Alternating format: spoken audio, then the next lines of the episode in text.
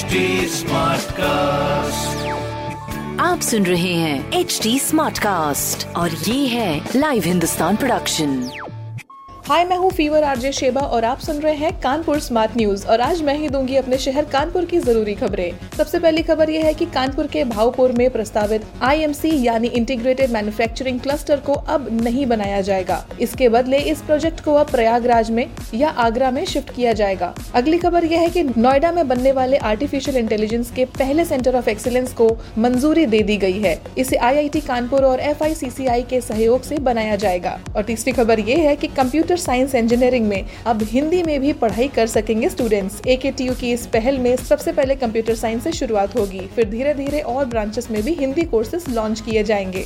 इस तरह की खबरों के लिए पढ़ते रहिए हिंदुस्तान अखबार और कोई भी सवाल हो तो ज़रूर पूछिए फेसबुक इंस्टाग्राम और ट्विटर पर। हमारा हैंडल है एट और इस तरह के पॉडकास्ट के लिए log on to W W W dot H T